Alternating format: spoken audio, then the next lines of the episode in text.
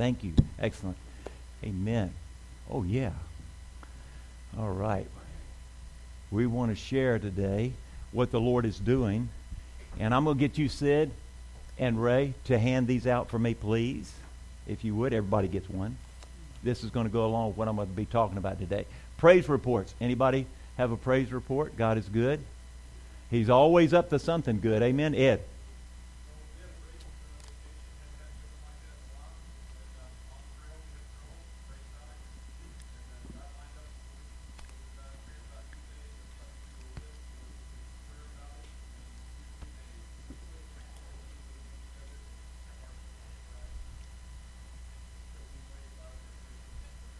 Amen. Thank you, Lord, for bringing them back safe because they were up there in Silverton, Colorado. If anybody's ever gone up there, there are not too many people to get out alive traveling that road up to Silverton. They made it back. Amen. It was by God's power and His protection. Amen. Cindy and I went up on that, and I said, I'll never do that again. never again. No, because it's like a drop right off. And, and the bus driver that we had, he, I kept looking because you could see the edge and he was so close to it. And I asked him, I said, How long have you been doing this? He said, Well, I just started this week. and he knew I was scared to death. And he said, I said, Well, uh, he goes, If I make it down safe today, then they give me a permanent job. And I went, Oh, my land. So when he parked the bus, he pulled off to the side. And if you had opened the doors, you know, the folding doors, you would have stepped off on a 2,000 foot drop. That's how close we were to the side. And I'm telling you, he, he knew I was scared and he knew that he was going to mess with me, and he did. Amen. Never again. Not going to Silverton. I've seen it, done that, and that's it. Amen. My stomach was in knots. Amen. Thank you, Lord, for bringing them back. What's God doing? Thank you. Yes, Ellen.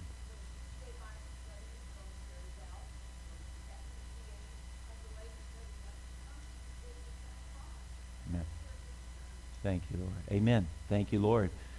Amen. Thank you for that Bible study. Keep on. He's, I think you're bringing it across a different church wide, you know, across people. Ed.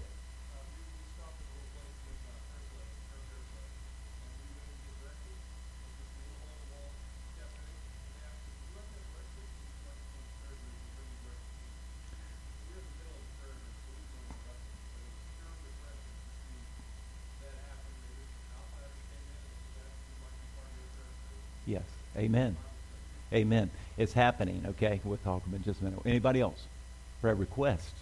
Healing? Yes. Phyllis.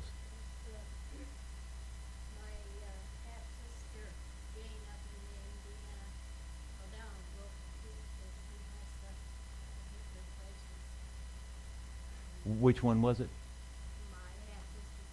Jane. Jane. Jane. Pray for Jane. Pray for Jane's healing. Lord, we ask for healing, complete healing. Thank you, Father. We can intercede in Jesus' name.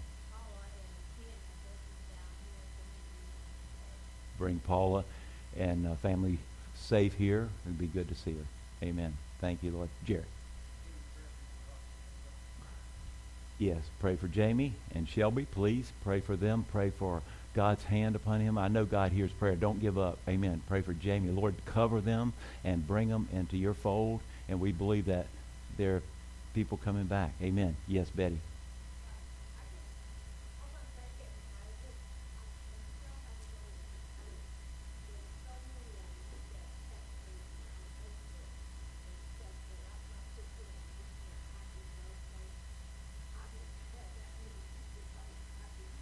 Amen. Amen. Yes. We can say happy birthday face to face today, right? Amen. Happy birthday. Amen. Thank you, Lord. Amen. Also, somebody else in here, a well-renowned person who's sitting in the back back here, Trish Cum, has her birthday also. So welcome. Thank you, Trish. Trish having her birthday. Thank you. Anybody else? I, I don't want to miss anybody because. De- Debbie. Happy birthday, Debbie. Amen. Thank you, Lord. Thank you. Amen. Kathy.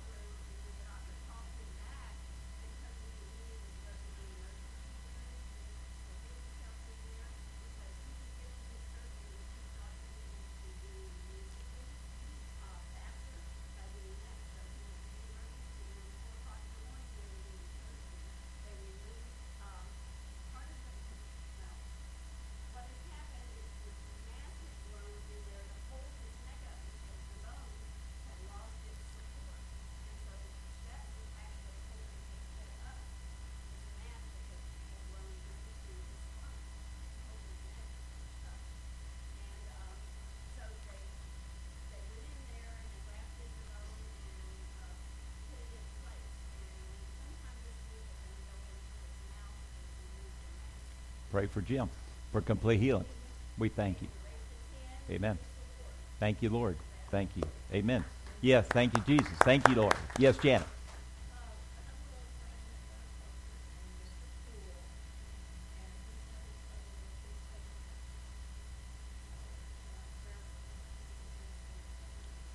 Pray for Mr. Poole. Amen. Lydia, thank you.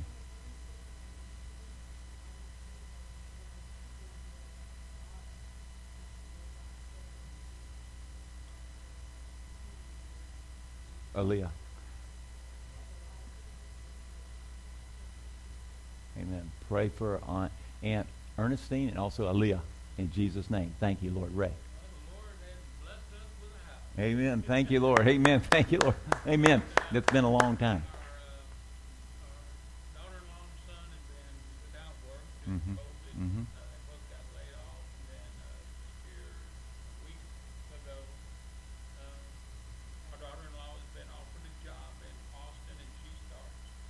Amen. Thank you, Lord. Thank you for provision, Lord. Thank you. Yes, indeed, Debbie.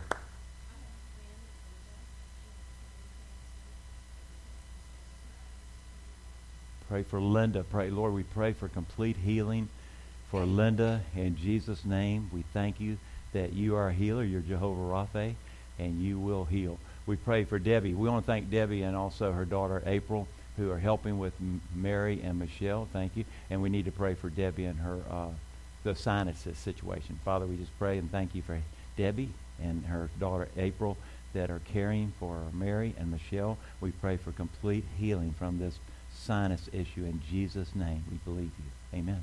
Thank you, Lord. Anybody else?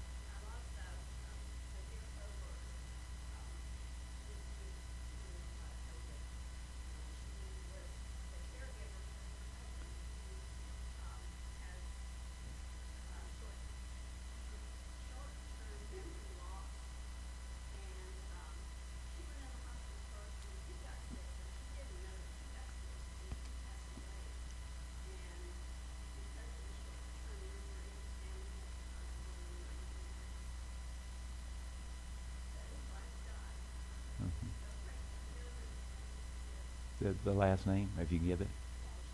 Radishoni. Pray for Radishoni family and pray.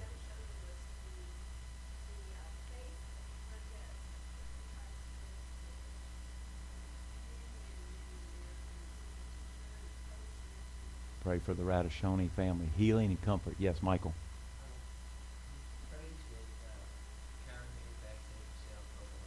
Amen. Thank you for bringing Karen back to with family. With family.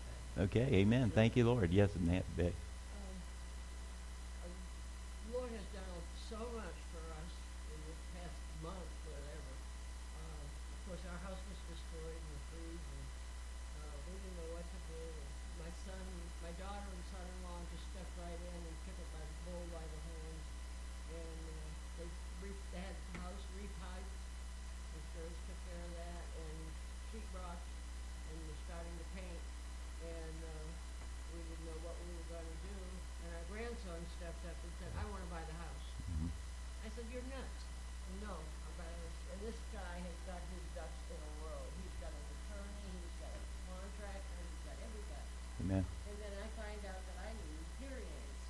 Annette,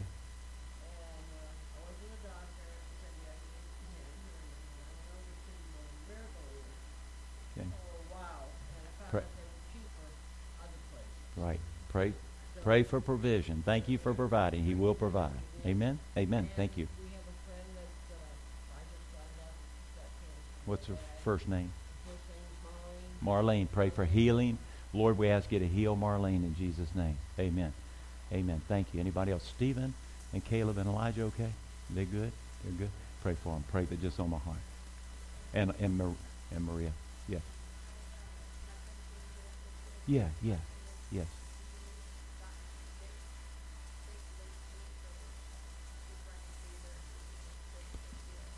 Pray for Kaylee. Pray for healing, Lord, in Jesus' name. Thank you, Lord. Everybody lift them up. She was here with us last week. Amen. Pray for uh, also the Bentoncourt family. Thank you. Anybody? Just we need it. Pray for the Barclay family. Tito.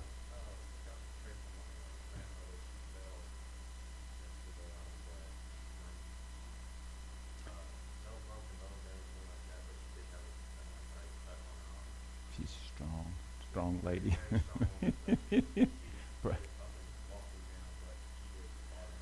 pray, pray for Maria.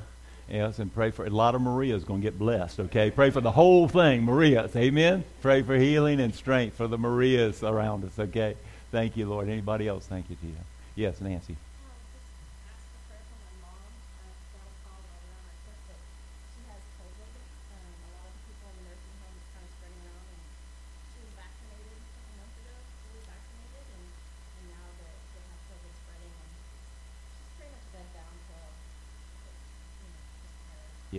pray for Jeanette.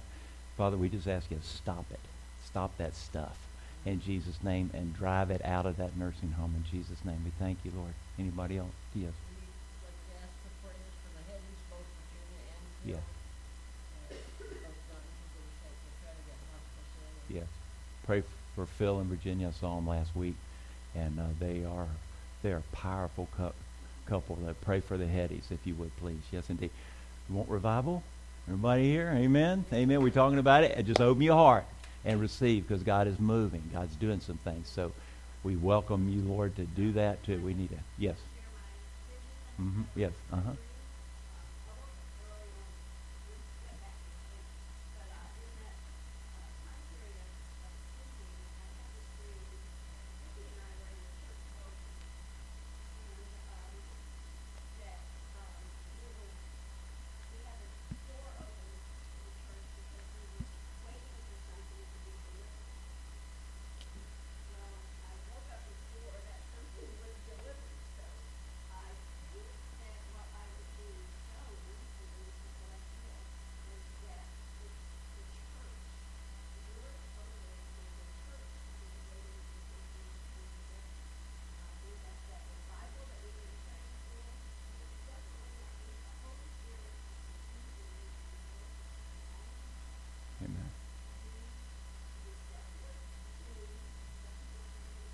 Amen. Thank you. Amen. Thank you, Lord, for that. We want that too. Uh, I had a real just a, a, burden this morning to come with uh, attitude of expectancy and and uh, just a receptivity. Uh, actually, uh, purpose in my heart that we're going to have expectancy. We're going to see things. And then I came in. and Vicky said, "This is what I'm ex- right now. This is what God gave me. It's expectancy and also anticipation for what God's doing. So believe it, you know, God. Open your heart and receive. Amen. Thank you, Lord. Thank you." Okay.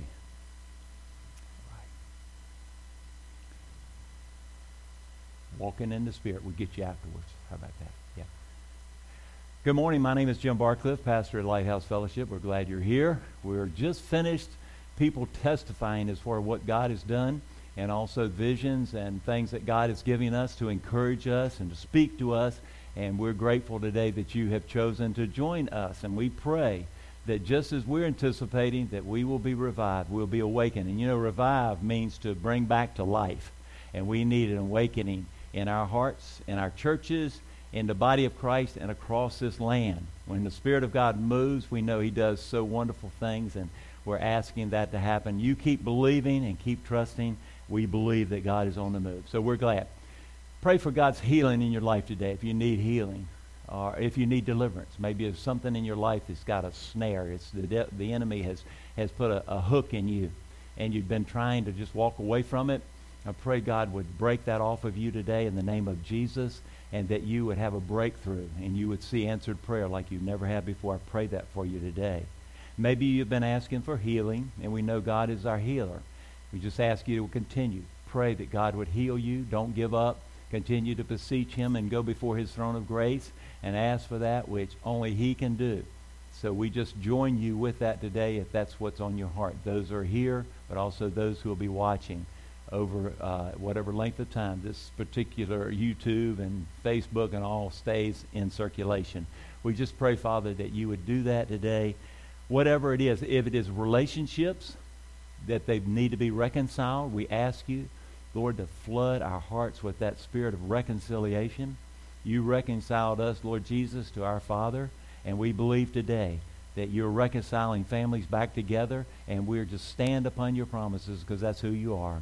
And we believe, dear Lord, today that those things will manifest and come to life in people's lives as families come back together. We need you, Lord, desperately.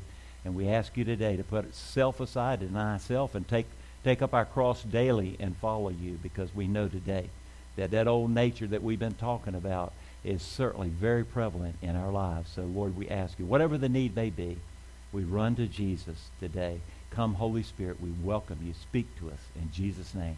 Amen. Amen. Turn in your Bibles to Romans chapter 8. We're going to look at just, uh, actually, just five verses here. And, uh, but I'm going to talk about the others. You can read actually down to verse 17, but we're going to read the first five verses only. And I'm going to talk about walking in the Spirit. In my years in ministry, there's several things that stand out in my mind about most important if you want victory in your life in your Christian walk. There are a couple things. And I'm going to share with you today one of those things, and then I'll just talk briefly about the other. Two things today that you can do. You want victory? Today, one of those things I want to share with you how to walk in the Spirit. So, therefore, in verse 1, there is no condemnation, now no condemnation for those who are in Christ Jesus. Because through Christ Jesus, the law of the Spirit of life set me free from the law of sin and death. For what the law was powerless to do, in that it was weakened by the sinful nature, God did by sending his own son in the likeness of sinful man to be a sin offering. And so he was con- he condemned sin in sinful man. In order that the righteous requirements of the law might be fully met in us, who do not live according to the sinful nature, but according to the Spirit.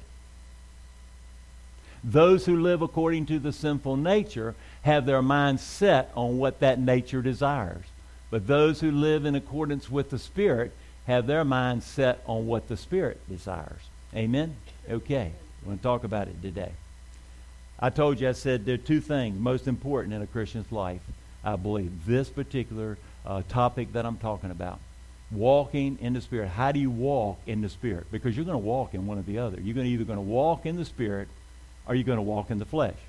And the flesh, we know, is that old nature that's there that I'm going to tell you what that is real descriptively here by something I read that I felt like it described it very perfectly here. One or two. You're going to do one or the other.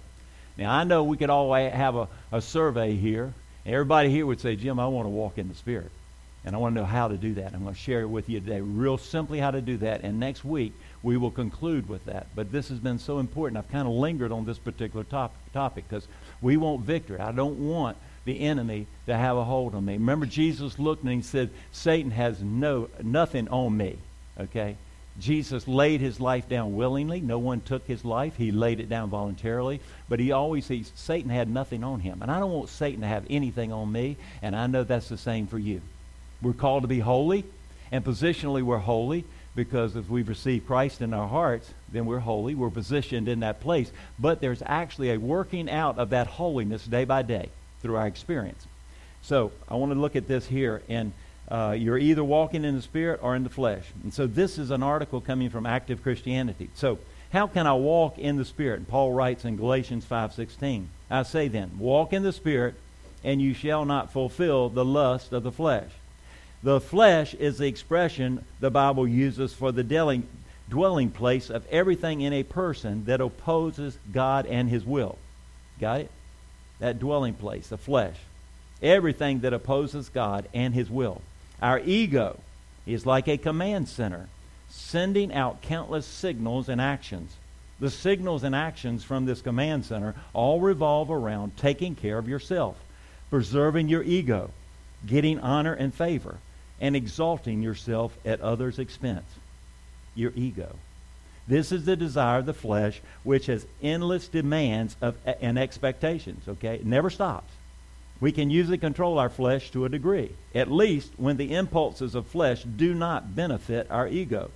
For the most part, however, our human nature is subject to the powers of the flesh. Therefore, when the negative characteristic we inherited through generations present themselves, we often hear, we're only human. However, Paul wrote that by walking in the Spirit, you no longer need to fulfill these lusts. And when you walk in the Spirit, you think and act differently than other people in the various situations of life. Ego ego is driving us. Ego is strong, never gets any better. The ego is always there. So how are you going to deal with this ego? Because it's a part of us. Now, and also, uh, you always think, why'd God leave that like that, okay? Because he makes us more like Jesus Christ through that particular, the situations that we face. We actually are sanctified. You heard the word sanctification? One day we'll be glorified with him. But right now, if you're saved, then you're going through the sanctification process. And so today, how can we go through this? And I want to say something right to begin with. In Romans chapter 8, verse 1, we just read it. It says, Therefore, there is now no condemnation for those who are in Christ Jesus. There's no condemnation. God does not condemn you at all in that. Okay? It doesn't mean that we're perfect, and it doesn't mean that we won't have and sin and stumble and fall. We confess our sins, and He's faithful and just to forgive us of all of our sins and to cleanse us from all righteousness. But we are not condemned at all. We are not condemned. And he says, therefore, and he uses the word therefore because he says, look at the first seven chapters of Romans. And Romans is a real foundation as far as who God is and a theology that is we all really need to be aware of because we've got to know who God is. Because if we don't know who God is, when we go through life and we really mess up, then we obviously will stay and try to run away from God and try to hide from God. Remember what Adam did when he sinned? He tried to hide from God and how foolish that is.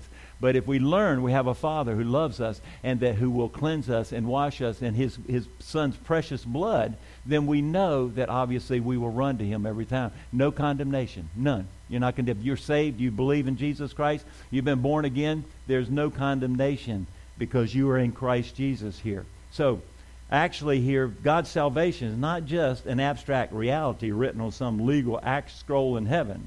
It's a reality that He brings into our lives in the form of practical holiness here.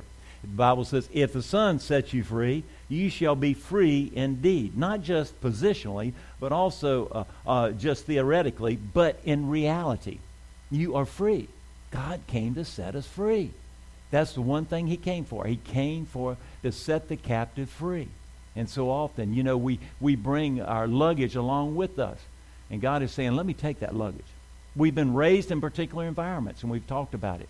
And that environment that we've been raised in actually influences our thinking later on. And even after we get saved, it still is there. It affects us how we live our lives. If you've been told you'll never amount to anything?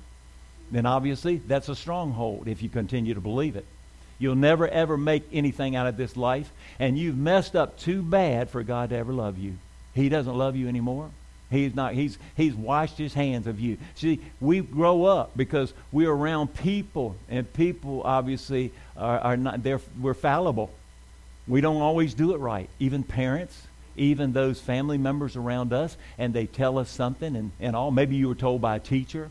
You know, maybe you didn't do good in a very good in a subject and so forth, and you think, man, I'm a real failure. See, God doesn't see us that way at all.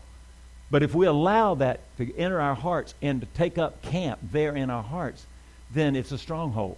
And it'll con- continue on. And it will continue to, to, to influence how we live our lives. And it will weigh you down. You know, you feel like weight is on your shoulders and, and all. And you say, well, I'm a Christian.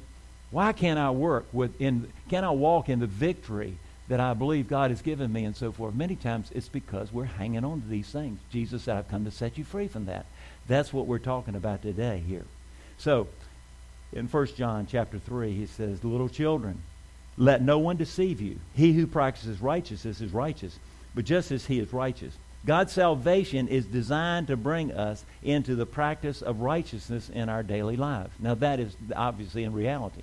Now, positionally, again, we're positioned. But every day, we should be walking this out.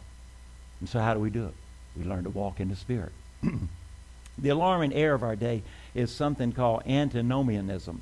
And that actually, they're against the law. In other words, what they're saying here, you know, the Bible says in Ephesians that you're saved by grace through faith in Jesus Christ alone and not anything that you can do to earn it, lest we boast in it, okay? But this particular theology says, well, if you're saved by grace, then why can't you just do anything you want? Why can't you just live whatever you want to do? God's going to forgive me.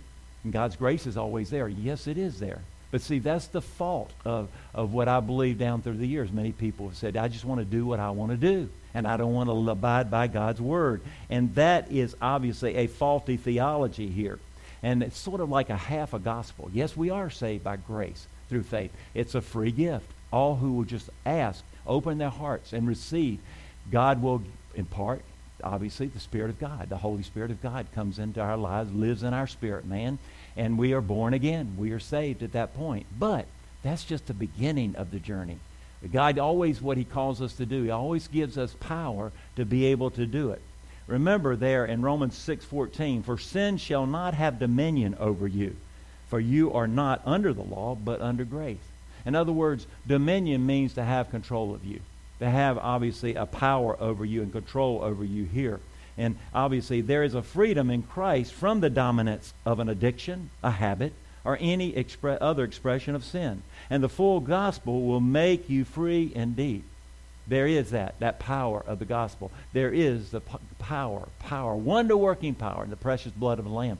Power to deliver you, power to, to set your feet on that rock to where you will not be unsteady. So when the storms of life come, that you're anchored down in the truth, and the truth never changes. The truth is in a person. His name is Jesus, okay? And so we need to know that because I believe there will be perilous times in our lives. Now, if we don't see, obviously, and I don't know when Jesus will come back, and I don't know, we've studied the tribulation uh, there in the book of Revelation and so forth, and all. We see that, don't know when that will happen, but we need to always be prepared. We need to always position ourselves before the Lord and walk in that which God has called us to walk in. And that's the wonderful blessing. God will help us to do that. No condemnation at all. It is a law of operation of the Holy Spirit in me that frees me from the cycle of sin that leads me to death. There in verse 4 again, in order that the righteous requirements of the law might be fully met. God is not trying to excuse us, He's actually trying to empower us to walk the way He wants us to walk. And it's all obviously done to make us more like Jesus. We obviously need to be more like Jesus Christ. 1 Peter chapter 1 says this, But just as He ca- who called you is holy, so be holy in all that you do, for it is written, Be holy because I'm holy. And since you call on a Father who judges each man's works impartially, live your lives as strangers here in reverent fear. God wants us to obviously to be a light in the darkness. And if we are living according to that old sin nature, then we know that that light is not beaming the way that God would want it to.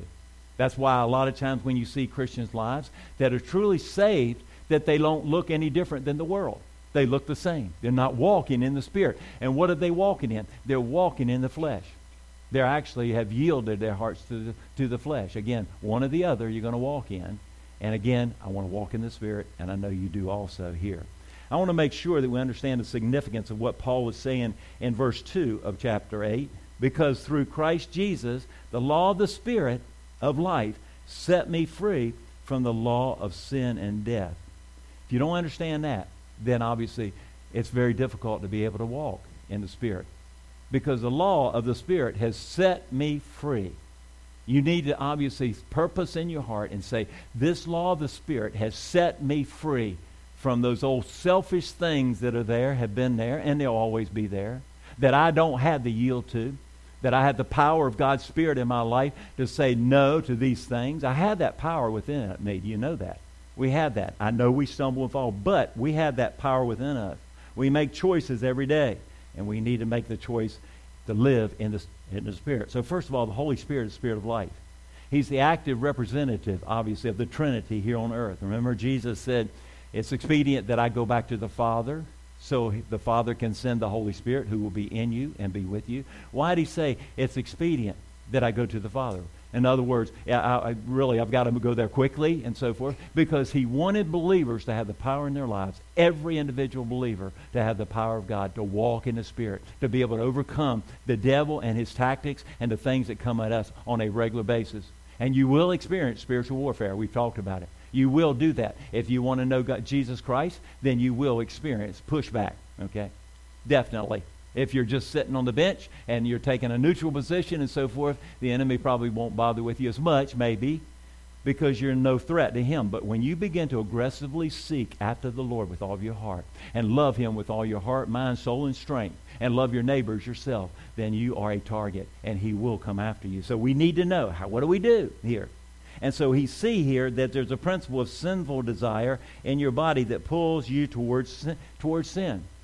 There's that in your body, my body, your body here. And so verse 2 is telling us that God's solution to our struggles with sin is to overcome one law with a greater law.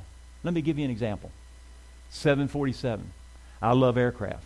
I could sit at the end of a runway here at Hobby or Intercontinental and watch planes land and come in. I just love it. It's fascinating to me how they can get that big plane, which is many tons, up in the air. Anybody like that? I love that. I love to see that. You see people will park. They used to now because of uh, 9/11. They don't allow you to do that as much, but I love to see that. So I've always been fascinated with that 747. It's huge. You know, it's got the big hump on it and all, and it just, I forget, it's had several hundred people that it will transport and so forth. It's got two engines on each end, and when it when it runs down the ru- runway to take off, you know, it looks like to me, man, they better pick up steam because they're not going to get off the runway. But eventually, that plane lifts off. Okay. Well, there is the law of gravity that is actually pushing that big plane down. You can take a feather and drop a feather, and the law of gravity will drop that feather to the ground. Amen? Right? So there has to be, again, a law of gra- gravity. There has to be a greater law that kicks in for that big plane to get up in the air, right? What is that law? Anybody? Yeah. Aerodynamics. The law of aerodynamics. So that law of aerodynamics overcomes the law of gravity, and that plane gets off the ground. It's the same way of what Paul is saying here as far as our nature. The law, the life of the Spirit, overcomes the law of sin and death. It overcomes. There has to be a greater law that overcomes that law. And that law is the life of the Spirit. It over every time. And again, God looks at us, and we choose every day what to uh, abide by and how to make choices. But at the same time, what he's saying here is, is that you can overcome these things. You can walk in the Spirit. I've called you to do that, and you can here. And so, how do I take advantage of the power of the Holy Spirit that dwells within me? Let me just obviously here, I want to uh, let this his his life take over and actually enable me to fly. How are you going to fly? Like that 747. This is why we're talking about this today here. He says this. Those who live according to the sinful nature actually will describe every unbeliever. It describes every carnal Christian living by the sinful nature there. They've not given any thought to what I'm talking about today. They just think they are saved, and yes, they are, and they're going to heaven. But I want to tell you today there's a much greater law there and living by the Spirit. There's a greater victory that we can live by by living by the Spirit. And we can do that to everybody. And this is so simple, but it's things that we obviously neglect and, and we don't think about when we're making decisions and all. Think about this past week, the decisions that you made. Did you consult with the Spirit? Did you do that? Or you just automatically did it? I'm not saying asking the Lord what cereal you eat in the morning, okay? But I'm talking about the things that you do that are of grave consequence. The things that may have some type of uh, uh, a long-term effect upon your life. How many of us have really ask the Lord for that? You know? I mean, I don't know about you, but I, every situation I'm in is beyond me. It's over my head. I've gotten that way. I thought the older I would get, maybe I'd be a little bit better in that. I'm not. I'm still dependent upon the Holy Spirit to guide and direct me. And so why don't we just lean upon Him and walk in the Spirit each and every day instead of making decisions that may be in the flesh that may bring bad consequences down the road and so forth. We don't look and, and so forth. It's something that we have to discipline ourselves with each and every day. And it's very important, you see, because you see a non Christian and a Christian that's just walking in the flesh, or a carnal Christian, no, no difference, you see. Their deeds are just as stinky, just as self centered, and just as difficult, obviously, as anybody else, you see. But if we, obviously, because we want to make a difference here. And even Christians that are walking in the flesh, they've got a lot of Christian jargon. They go, oh man, you need to pray about that, or you need to do this and that, and so forth. And they're not walking in the Spirit. And so you see that religious veneer covers that, that uh, that walking in the flesh, and it kind of covers it up a little bit, but it still stinks, doesn't it? You see. It's still not good. And we can do that because down deep, God is looking at our hearts. He's saying, What are we like here? What what do we want? You see. Let me ask you this. In the workplace, you see, or in the family, in the church house? How do you treat other Christians? With respect, dignity. How do you, uh, have you ever been in a situation where you know the person was a Christian and obviously you really thought they were and, and they were li- acting like everybody else? You ever been around them? You know? You know, uh, obviously in the workplace and when I was in management, obviously, or when I was in hospice or whatever you were calling was big. How did you act in the marketplace? Did you act just like they did? Did you use the same language that they did? Did you still, still do the same things they did? Tell the dirty jokes that they did? Did you do the things that they did because you wanted to go along to get along? You see, what happened then, you could have been a Christian, certainly, but you're walking in the flesh and not in the spirit. God has called us out. And I mentioned that in the marketplace, we obviously not boastfully or arrogantly or any way like that or obnoxiously, but we raise our flag. We're Christian. Please don't talk like that. Please don't do that. And we call that out, you see. We're here as salt and light, you see. But it says if the salt loses its savor or flavor, then it's worth nothing. It actually should be just thrown out. And a lot of times, we're not walking in the Spirit. The other, the other scripture that I was talking about in 2 Corinthians chapter 10, it says that pulling down all strongholds and taking every thought captive and making it obedient to Christ. These two things, doing that. And I mentioned here over the last few weeks about taking those thoughts captive because your mind is obviously the battlefield and where it takes place. And that's where the enemy will put these thoughts in your mind. You need to do this because that person just hurt you. You need to seek revenge on this person. Or you need to be mad at this person. Or you need to get back at this person. You see, all that's flesh. It's not spirit. God says, forgive. God says, let it go. Come to me. When we have a uh, trouble, you know, sometimes I vent with things, with certainly with Cindy. I vent the, this and that. And a lot of times I haven't gone before the Lord and discussed it with Him. And even that in itself could be something that could slip right over and walk in, in the flesh instead of the Spirit. Obviously, when Sister so and so says this and that, how did you react? How did you obviously respond here in that particular way? Did you react the way the world reacted? Or do you react, react the way a Christian reacts? Which way? There's only two choices here. And what happens when you react like the world does? Again, you're walking in the flesh and not in the spirit. Since Christians go, obviously, to church every Sunday here, read the Bibles, say prayers, but obviously, sometimes, I don't know whether y'all have ever seen it before, and Christians say, I'm a, I'm a Christian and so forth, but sometimes it seems like to me, they're meaner than junkyard dogs. Okay? And sometimes that projections you see, they don't love. There's no love. And if there's no love, then we know, obviously, the Bible says in 1 Corinthians 13, it's like a clanging cymbal, especially he's talking about tongues and so forth. But the whole thing is saying that if we don't have love in our hearts for one another, in one way or another, we're walking in the Spirit, forgiving. You know that those bracelets that used to be out, WWJD? What would Jesus do? what would Jesus do? How would he respond in those particular situations? Obviously, if everybody's living around me, living according to the flesh, and that's the standard I measure myself by, then I'll probably not change. That's one reason it's so important. Obviously, we need to get into the Word. That's why people need get, need to get into the Word and get into church. They need to come to the church house. They need to have their faith strengthened by people today. Need to obviously don't be conformed to this world, but be ye transformed by the renewing of your mind. And that is in the Word of God and in everyday situations and how you and I respond in every choice that I make and you make. God gives us the power. He never calls us to do something that He does not give us the power and strength to be able to do. Obviously, in verse 6 through 8, Paul is sure we understand that the end result of these two paths are very different here. For to be, carb- and, to be carnally minded is death, but to be spiritually minded is life and peace.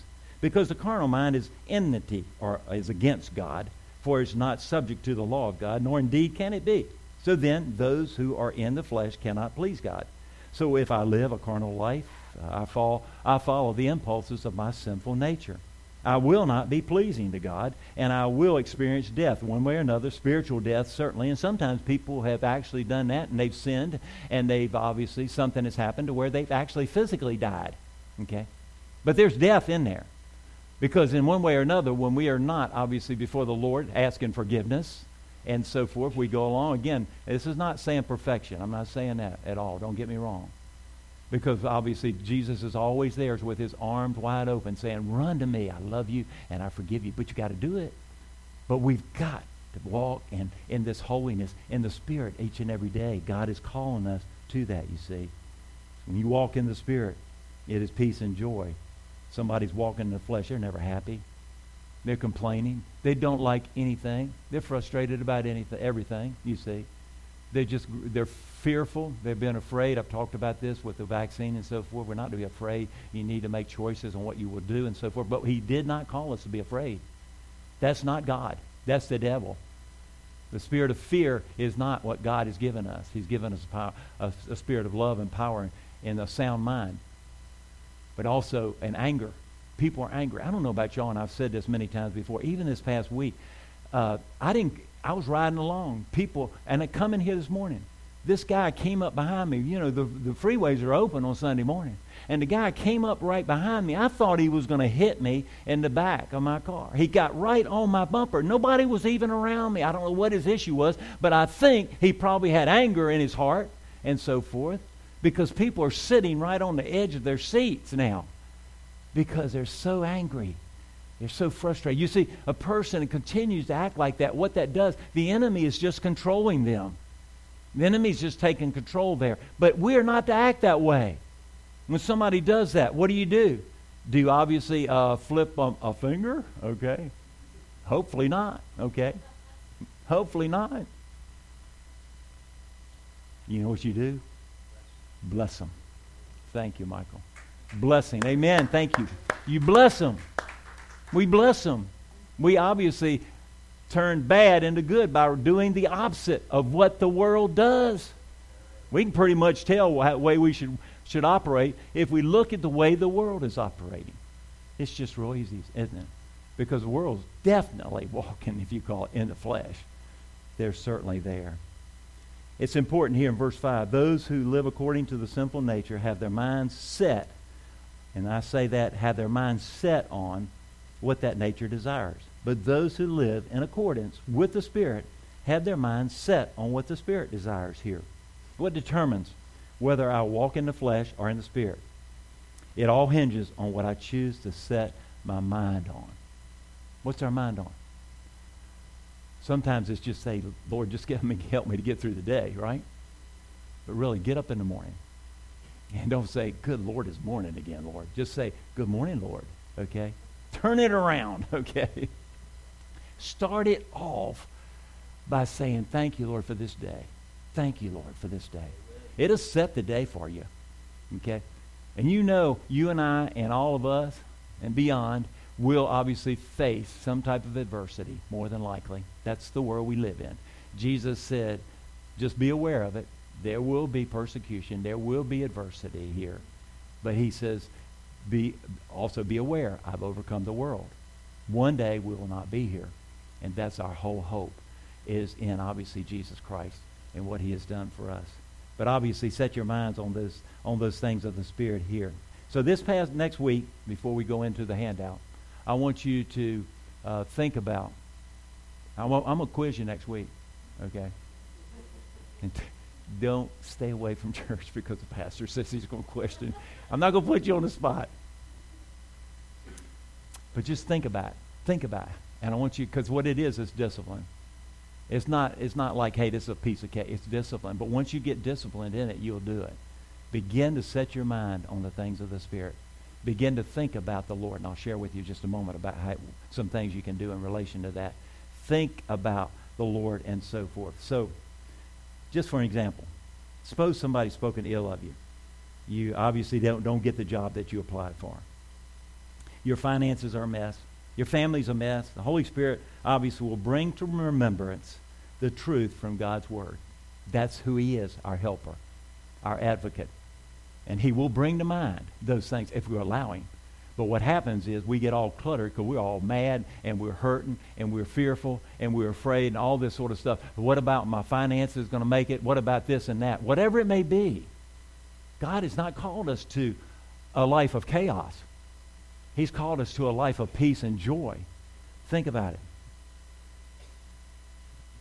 Matthew 6:34. Therefore, do not worry about tomorrow. Don't worry. You worry, worry, worry, worry. We worry about this. We worry about that. I mean, I know nobody in here worries about anything except for me. I know that. So I'm preaching to myself, so don't worry. But you worry about this and that, right? You always hear. But if you're in worship, obviously it says, and you have something against your brother, leave your gift at the altar and go to that person, make it right, you see. Walk in the Spirit each and every day, and you will not fulfill the lust of the, of the flesh. Ralph Waldo Emerson said this sow a thought, and you reap an action. Sow an action, and you reap a habit.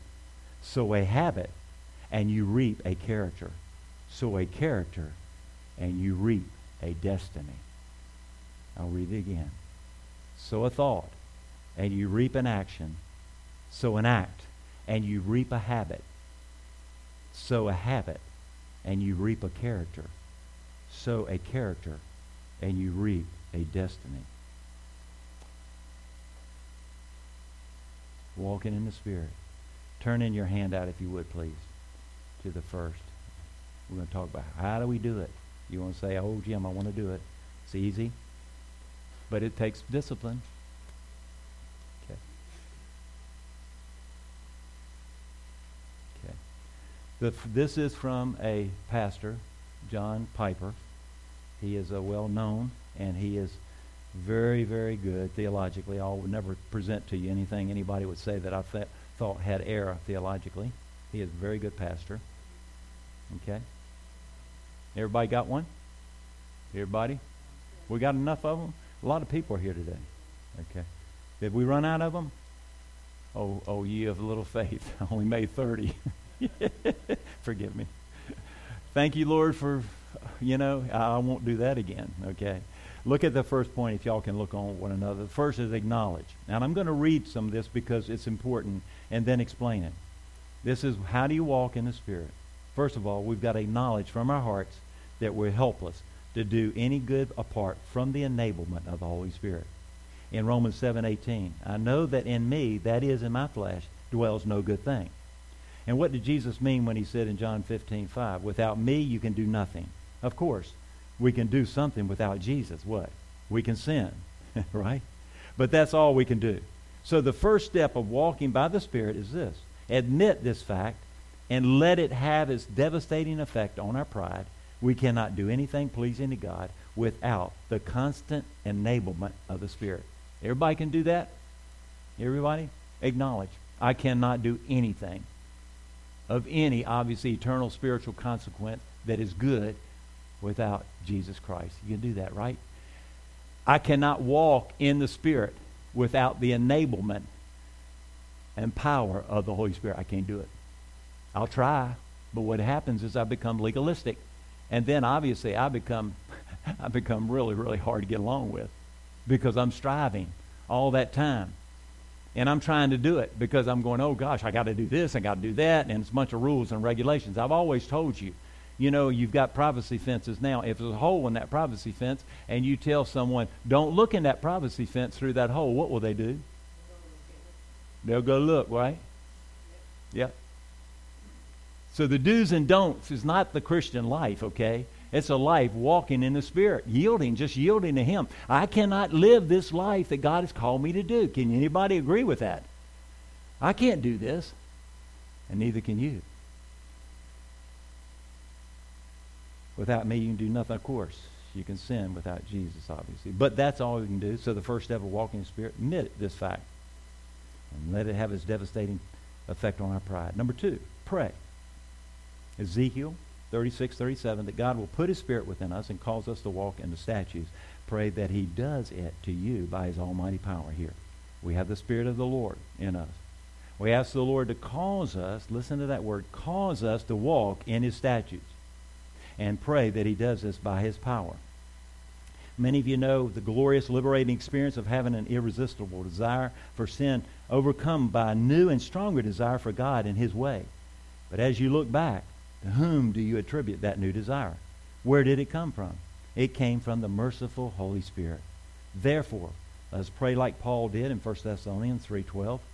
for that chief fruit of the Spirit. Now may the Lord make you increase, abound in love to one another and to all men. So, let's do that. Lord, that you would make us increase and abound in love towards one another and to all men. In the Hebrews 13, 21.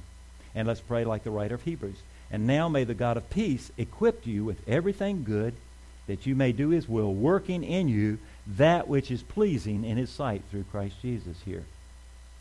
If it is God alone who works in us what is pleasing in his sight, then above all, we've got to pray. Create in me a clean heart, O God, and renew and put a renewing spirit within us, okay? That's Psalm 51. When David was caught in the act, he obviously he Nathan confronting him about the act of adultery there with Bathsheba. This is his act asking forgiveness. David is asking, Lord, you create this in my heart because I can't do it. How many of you pray that prayer? I pray that. Lord, create this in me because I cannot create in me a clean heart without you doing it. Now, I'm going to share with you today what do we do and how do we actually uh, do this and walk in this too as we go through this. I want you to know. The third, look at number three. Then trust. The third key involved in walking by the Spirit is faith. We must believe that since we have come under the gracious sway of God's Spirit, sin will no longer have dominion over us or control. Okay? This confidence is what Paul meant by reckoning ourselves dead to sin and alive to God, Romans 6:11. We simply count on it that the Spirit who made us alive when we were dead in sin wills, he wills our holiness, everybody agrees with that, and has the power to achieve what he wills. Everybody believe that, amen? He wills that we become holy because He's God and He's preparing us for heaven. He's getting us ready. He wills that. So we know if He wills it, then He can do it. You may remember in one of, obviously, He says here in John, it's on my sermons on prayer, I said that one of the things we believe can pray for with an undoubting faith that God will do it is our sanctification, which is same as being led by the Spirit here. And obviously, the reason we know it is that God will cause His children to be led by the Spirit. And the way we know this is because Romans 8.14, where God says that we can't even be a child of God unless you're led by the Spirit. And He says this, For as many as are led by the Spirit of God, these are sons and daughters of God. If you are a child of God, you have a solid and unshakable promise that God will give you victory over those powerful desires of the flesh. And one word of caution here, listen to this. Do not prejudge the timing of the Holy Spirit's work. Why he liberates one person overnight but brings another to freedom through months of struggle is a mystery concealed from our eyes at this time. He says he wills this. And so what do we say? Lord, I want to cooperate with you. I have faith that you can do it because I know your word says it, and I believe you. And I want to cooperate with you in this. I want to be holy as he is holy, not just positionally, but also experientially every day and not so I can brag about it and say, hey, look how pious I am. look at my halo. And that's not the purpose at all. It's actually to walk in that because we're here to make a difference. We are different than this world, right? We are like salmon swimming upstream. You've seen them jumping out of the water. You know, we're going against the tide, okay? The culture is going down the pits, but we're going against the culture. And we've got to obviously act like it by the power of God's Spirit. I can't do it but God can. Look at number four, act. The fourth step is walking by the Spirit after you acknowledge your helplessness without Him. Pray for His enablement and trust in His deliverance. His act the way you, you know is right. Remember, do it. This is not step number one here. All our actions would be works of the flesh here. But he's saying here, what we've done is yielded to the Spirit. We said we can't do it. And so here we act with all of our might, doing what is right. Okay? And look at what Paul says in 1 Corinthians chapter 15. By the grace of God, I am what I am. And his grace towards me was not in vain. On the contrary, I worked harder than any of them, though it was not I, but the grace of God which is in me. So Paul was working like crazy. This is not a works theology. We're saved by grace through faith. Nothing I do can save me. I'm talking about I've been saved by His grace here, but I work with all of my might because I can't do it, and I'm believing the Holy Spirit for His power to be able to be more like Jesus and to do what Jesus has called me to do. We're called to be His disciples, and why would He call us to be His disciples if He says, I'll just leave you, let you hang out there on your own? He doesn't do that. He always helps us do that. Lord, give us the enablement to do that. Everybody want that enablement. Amen? You can say amen to that. I want to hear from you here. Y'all are quiet out there. Have I lulled you to sleep? Galatians 2.20, I have been crucified with Christ. No longer I who live, but Christ who lives in me. In Romans 15, a person has acknowledged his helplessness, prayed for God's enablement to do right, and yielded himself confidently to the sovereignty of the Holy Spirit. And he has an astonishing incentive to do righteousness, namely the confidence that whatever righteous acts he does, listen, it is God Almighty who is at work in him, giving him the will and the power to do it. Isn't that good? He does it. You do anything good, you've yielded, you've asked God to give you the power through the power of the Holy Spirit. Lord, I know nothing good dwells within me apart from your spirit, okay? Would you do it? And then you begin to work as hard as you can for the Lord. He gives you the power. But then you look back and say, I didn't do that. The Apostle Paul said, I didn't do that. It's by the grace of God that that took place. And what happens then? You turn and glorify Him. He gets all the glory. Hallelujah. Thank you, Jesus, for doing that. But He doesn't say sit back and do nothing, and we'll read about that in just a minute. Look down here. The two things wrong, obviously, with the statement here. With the Spirit is sovereign, I can't do any good without His enablement, then may, I might as well sit here and do nothing. Now, look at it. There are two things wrong with this statement and it's self-contradictory. And it's unbiblical. It's a contradiction to say, I'll just sit here and do nothing. If you choose to sit in your chair while the house burns down, you have chosen to do something, right? Okay? You're just as a person who chooses to get up, save himself and others. So why should you think the one choice any more in, inconsistent with the sovereignty of God than the other? And such a statement is also unbiblical because of Philippians chapter 2. We read it. Beloved, work out your own salvation with fear and trembling. Get out of the chair. The house is on fire. Because not in spite of, but because God is at work in you both to will and to work for his good pleasure. That makes sense? Well, God's able, going to enable me. I might as well just sit here. No. You get out and you do it. And you work for the Lord. But you look back and say, it was him. He prays through you. He ministers through you. It's all him. So when we get to heaven, what we say, but Lord, look what I've done for you. Look what I've done here. Haven't I done a lot of good stuff for you, Lord? You won't be able to do that. You'll be able when Jesus brings the recognition because you did that because you brought glory to him. And God said, No one will steal my glory. No one will take my glory. He'll not give that to anybody. And so what he says is recognize today, without God's Spirit and his power within us, we're helpless helpless. But he enables us. Lord enables us, right? You ever felt that, ever since that, ever experienced that? God, it was God. And you go, that's all God. That's him. I did it, and God worked through me, but that's all God. Isn't that great? He does that, and he loves to do that, and he'll do it just powerfully if you allow him. It's a great incentive, not discouragement, that all our effort to do what is right is the work of Almighty God within us. All of that any effort I make to do right is a sign of God's grace at work within me. Isn't that good? Any, anything that you do, you've come to that place recognizing it. So any work that you do is God's power working within you. Why does Paul said, say always to give thanks in all circumstances for this is God's will for you in Christ Jesus? Is because everything comes from him. Every good and perfect gift comes down from the Father of lights. Amen, James, book of James. Everything. And we, we just go on, we forget it because we're not walking in spirit. We haven't thought. We don't have our minds on the spirit. We have our minds on just trying to make it through life. Get your mind on the spirit. Think about him. Then the last is thanks. Okay?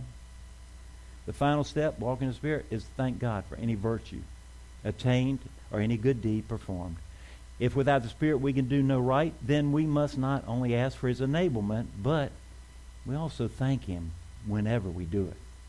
In 2 Corinthians chapter 8, Paul says, Thanks be to God who puts the same earnest care for you into the heart of Titus.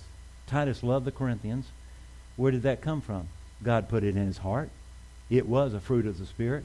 So what God does Paul do? He thanks God. And Titus should too. Thanks be to God who puts love in our hearts. If we live by the Spirit, then let us also walk by the Spirit. Let us acknowledge from our hearts that we're unable to please God without God's Spirit's constant enablement. Let us pray for that enablement. Let us trust confidently in the Spirit's power and promise to give that enablement. And then let us do what we know is right. And having done that, let us turn and say with all the saints, Not I, but the Spirit of Christ within me. Thanks be to God. To him be glory forever and ever. Amen. you got it? I can't do it. And then I'm going to conclude. How do you do that? How do you walk in the Spirit? Simply. Talk to Him. Talk to Him. Holy Spirit, I love you. Thank you, Lord. I'm talking to you right now, Holy Spirit. Thank you. I love you. Thank you for enabling me to be able to stand up here before this crowd of people and these who are watching and share the Word of God, Word of truth. I pray you'll use it for your glory because it is you, not I. I did speak, yes. But I realize I can't do anything apart from you. I want to walk in the Spirit. You know, my prayer is, Lord, teach me to walk in the Spirit. You can do that, right? Teach me. God will teach us. But obviously, he will, he will do that. Talk to him. Holy Spirit, help me with this. You go about your days. I want to just, and then I'm going to test you next week, okay? Y'all going to be tested next week terribly. I, I hope y'all all show up, please. Do not stay away because the pastor is testing people. I won't put you on the spot, but I want you to think about it. Is to think about how many times during the day that you just for a moment stop and say, Holy Spirit, am I doing what you want me to do? Talk to him. Because he'll talk back. He wants to have a communion with you. It's called communion with the Holy Spirit. It's called, obviously, that dialoguing. I do a lot of talking, but we need to listen, right? We need to listen to him. He's speaking. He talks. I want you to know. And you've got it's a process and it is learning, okay? It is. Don't don't if you get it wrong or maybe you go for a time period and you don't you don't stop and reflect upon that, don't beat yourself up. God's not calling us to do that. He's saying I'm teaching you. But if you're disciplining yourself, the Holy Spirit, am I doing what you want me to do? Just say it under your breath. Talk to him. I love you. I want I need you. I want you to direct my paths. I want you to, to take care of me. I want you to do this. And maybe just pray to him. You could talk to him. Yes. We pray to the Father through Jesus the Son. Yes, but you can talk to the Holy Spirit and you can pray to him. He's the, the third person of the Trinity. He's God. He lives within us. He's here right now. Amen. He's here. And so talk to him and just say, I love you. I love you. I want to know you more intimately. I don't feel like I know you as intimately as I want. I want all. I just want you, I want to yield my life totally to you. I want to give my all and all to you, eh, whatever it is. And tell him that and just talk to him and get back and then listen to what he has to say. He'll direct you. And you'll get more and more, obviously, aware of his presence, obviously. And you'll obviously be more sensitive to what he wants to say. Amen? Amen. Amen. Good stuff. Amen. The Word of God's good stuff. Amen. Thank you, Lord. Good stuff. Lord is good. Amen. Next week we'll talk a little bit about it too in a different way. I'll have a handout next week also some things I want to teach you about. I want everybody just really because I think I really got God's poured His Spirit out, and I believe that He's up to great things. You all believe that, right? I believe it. Okay, I'm coming expecting this coming week. Ask the Lord. Say, Lord, let expectancy and anticipation well up in my heart as we get together corporately. Not just obviously here when we gather, but also every day. But certainly when we gather in Jesus' name and that God is going to do something. I think he's in the business of doing miracles, and he's supernatural, and he's doing great things. Amen. I want to be a part of that, and I know you do also. I want this church to be a part of it, and I do believe that, that he is doing it. So, questions? Anybody questions? Thank you, Lord. Amen. Hmm. You got a lot of stuff we poured into you, and we still got a little bit of time. I could still go on if you want me to kidding. Let's pray. Father, thank you for your word, your truth. And we love you. We want to walk in the Spirit, Lord. We want to, uh, obviously, just those things that are of the flesh, we don't want any parts of them.